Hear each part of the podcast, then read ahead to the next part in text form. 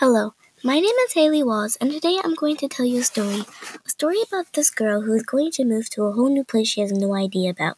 Now, for the reason I wrote the story is that I was thinking about how some people, sometimes people move, and like how a lot of my friends did, and how I might move one day.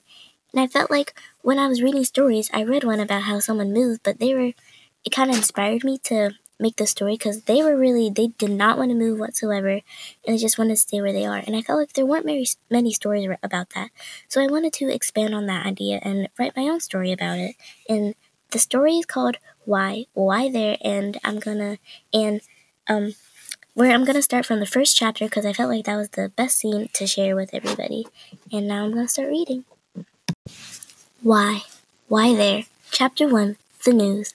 It was going to be a normal day Cloudy as always with the sound of cars and construction, the simple life of a New Yorker, but today would not be normal. This day would forever change Lizzie's life. Why? Why do we have to move, Mom? Why now? Lizzie argued. Isn't my life hard enough with my little friends in school? She thought. This was the day they would move to this place called Lily Creek, and she had no idea. I'm sorry, honey. It's just for the best of for both of us, Lizzie's mom said. Best? Best? What about me, Mom? You never take into consideration on how I feel. Bang! Lizzie stormed up to her room and slammed the door. Why won't she understand? Her mom said, shaking her head. Hours had gone by with no sound of both of them talking, but only the noise of Lizzie sobbing in her bedroom. She had heard her mom late at night talking to some woman on the phone about a house, a job, and a school somewhere not in NYC. It was late at night by now, and the apartment was still empty with no sound, just them two. Lizzie! Honey, come on down. It's time for dinner, Ellie said. Ellie was her mom's name, and she liked it, but she did not like her mom right about now. Yes, even though Lizzie didn't want to face her mom, she was really hungry. Fine, Lizzie yelled, I'm coming down. As she was stumbling down the stairs, she took her place at the table and they said grace and began eating.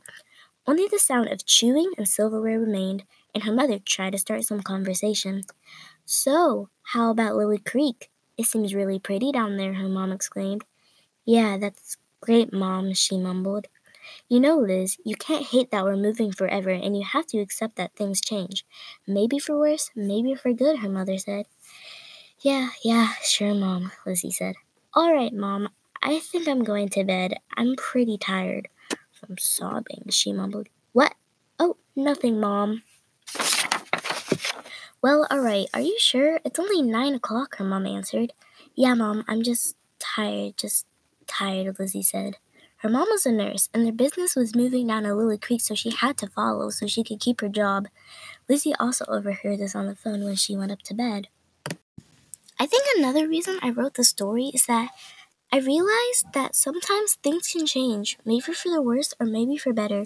And I realized that I have to be I have to be able to accept change and not just put it push it aside. Like how I think Lizzie learned at the end of the story when she realized things aren't so bad and how things can just get better if she realized they can change. And how I hope you readers or listeners, I guess, can learn that things can change sometimes and you just have to accept it sometimes and maybe you can just find how good or good it can be if you just accept change. Thank you for listening to my story.